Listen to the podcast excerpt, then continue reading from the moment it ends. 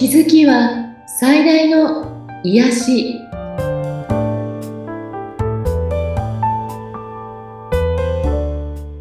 皆さんこんにちは。アトラクションカウンセラーの広田ゆかりです。アシスタントの菅千奈美です。ゆかりさんよろしくお願いいたします。よろしくお願いします。さあ今回はどのようなテーマでお話しいただけますか？はい。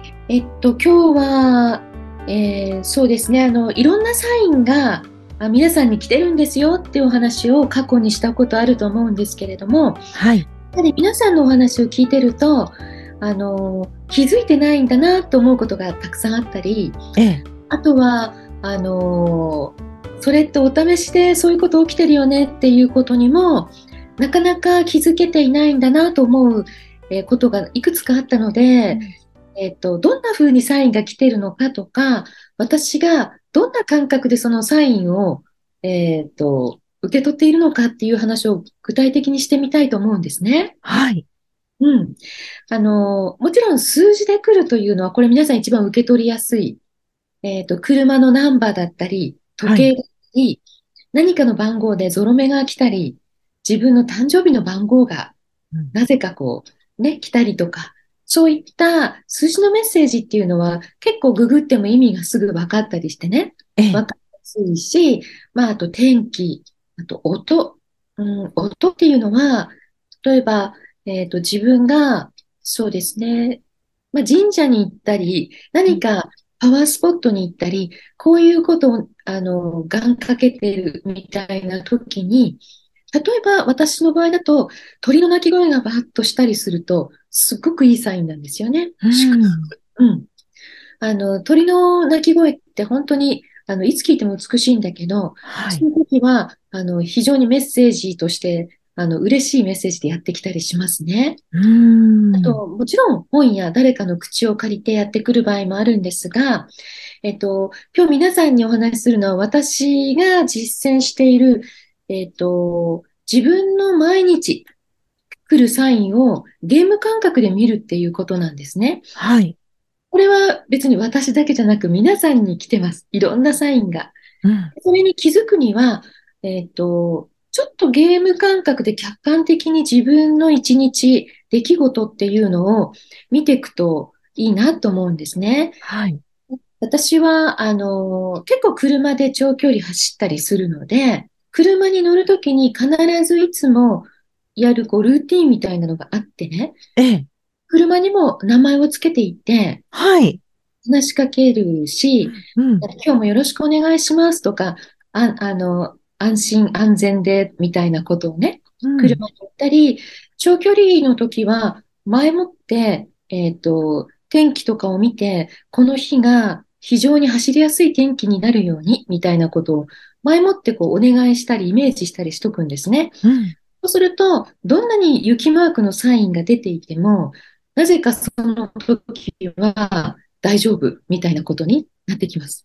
突然その日になってもダメなので、前もってね、やっとく必要があるんですね。うん、そして、あとは、あの、スタートするときに、えっ、ー、と、快適に安全運転で目的地に到着しますようにとか、うん、今日もよろしくお願いしますみたいなのを、まあ、例えば天気とか、道路っていうか、そういうところを守っているいろんな神様とかおつあのお使いの方がいますよね。うん、が天使というふうに捉える方もいるし、竜神というふうに考える方もいるし、うん。まあ、いろんな考え方あると思うんですが、何にっていうのは皆さんのイメージの中でいいと思うんですけど、うん、私はあの、自然とか道路とか環境みたいなものに対してちょっとお願いするんですね。うん、そして、えっ、ー、と、スピードとかも私、はい、えっ、とですね、結構飛ばしちゃうタイプなのね。なんかあの、北海道の人って飛ばしちゃうって よく聞きますけどね。ゆかりさんもそうだったんですね。ね特に急いでないのにもたもた走れないタイプなの。で、もちろん、その、道路状況とか交通状況によるんだけど、はい。その時に、えっ、と、下の一般道路は何キロまで出しますとか、うん、高速道路は空いていたら何キロまで出したいと思いますって、よろしくお願いしますみたいな。あそんなの、こと。えこうやって何キロっていうと完全にこうスピード違反のね、はい。あの、発表になっちゃうので、まあ常識の範囲内での、そういう自分の中でお願いしますっていうのをやるんですね。はい。で、まあ基本それを守っていくんですけど、私これをやり始めてからですね、えっと、大体自分が予定した通りに目的地に時間通りに着く。あの、天気は私昔は本当に嵐女っていう、言う言うくらい常に嵐に遭遇してたんですけど、ええ。これをやるようになってからは、えーそういう悪天候が避けられるようになったんですね。へえ。そして、えーなんと、スピード違反で覆面に捕まったりとかいうことも、実はこれをやり始めてからなくなったの。面白いですね。みんな、えーって思うかもしれないけど、うん本当です。ぜひやってみてほしいんですね。で、大事なのは約束を守ることなんですよね。はい。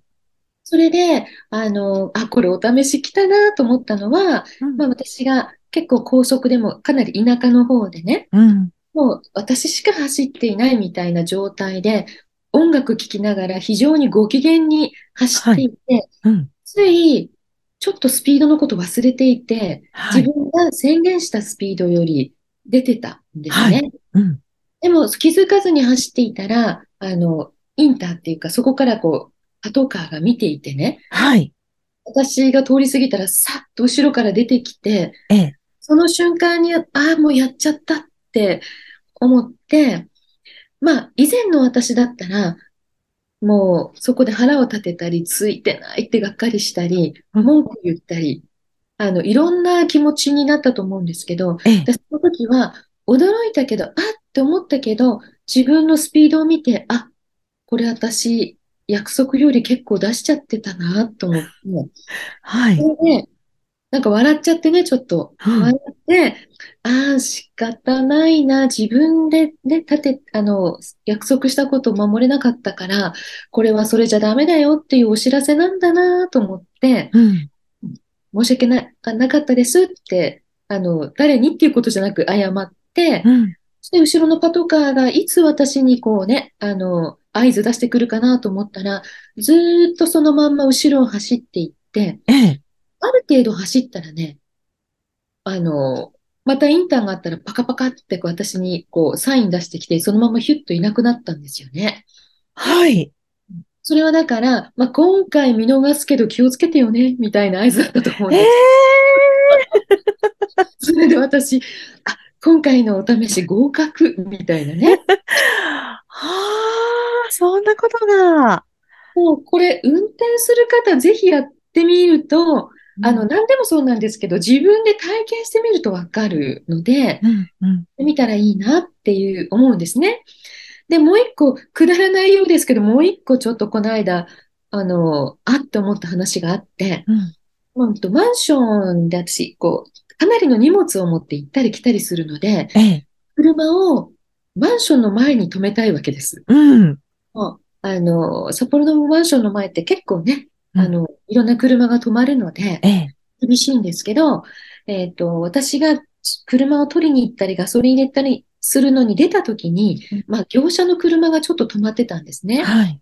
でもまあ、結構時間かかるからいなくなるだろうと思っていたら、帰ってきてもまだ止まってた。うん。私の気持ちの中にちょっと、チェっていうようなね、気持ちが出て、邪魔なんだよなとか、うん早く動いてほしいなとか、うん。自分が荷物をある程度持って出てきて、かなりだから後ろの方に遠いところに止めなければいけなくって、はい。でそこまで運んで、また部屋に戻って何回かそれを繰り返すので、うん。また見て、パッと見たら、その時に、あの、運転手さんがこう、マンションから出てきて乗ったの。ええ。よかった、動いてくれると思って、うん。そしてまた荷物を持って出てったら、うん乗ってるけど動いてない。そのままなんですね。うん。で、その時の気持ち、わかる。大体想像つきますよね。なんで？みたいな。ものすごくイライラっていうのが込み上げてきて、ええ。早く動かないんだろうとか、邪魔、邪魔なのにみたいなので、結うん。構イラつきが出るわけです。はい。また車に自分を乗せて、うん。戻ってくるときに、その車パッと見て、あっ私またこんなことでイライラしてるけどうん、これって、あの人は何にも気悪くないし、何にも気づいてない。わざとしてるわけではなくてね。うん。私が勝手に自分の都合で腹を立ててるんだなって。で、こんなことでイライラするなんて、もう全然あの意味がないよっていうふうにはっと気づいて、うん。やっぱり、あ、またやっちゃったと思ってすみませんでしたって、また自分の中で謝って、ああ、気づいてよかったって、ちょっと離れてても運べばいいだけじゃん、みたいなね。うん。で、また荷物持って出てきたら、その子がもういなかったの。へえ。だから、えっと、あ、自分が気づいたら、うん。あ、もう気づいたんだねっていうことで現状変わるんですよね。うん。うんこれって、ちょっとバカバカしいことに聞こえるかもしれないけど、結構こういうちょっとしたお知らせっていうか、えっと、サインっていうのは、あなたが気づくまで何度もやってくるということなんですね。うん。で、その一個一個に、あ、そっか、こういうことかって、毎日気づけていったら、これ相当進化するんですよ。おー、いいですね。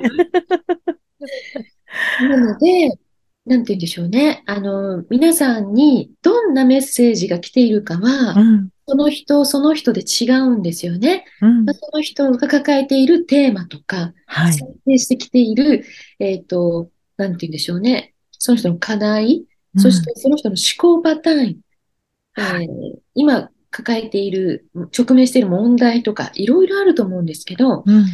それが、例えば経済的なことでも、人間関係であっても、えーそういう怒りとかね、うん。そういうことであっても、えっと、必ず気づきなさいよっていうサインは、いろんな方面からやってきているはずなんです。はい。うんなので、まあそれにあなたが気づけるかどうかは、えっと、最初に言った通り、自分の毎日の生活をちょっと客観的になって、うん。ゲーム感覚で見る。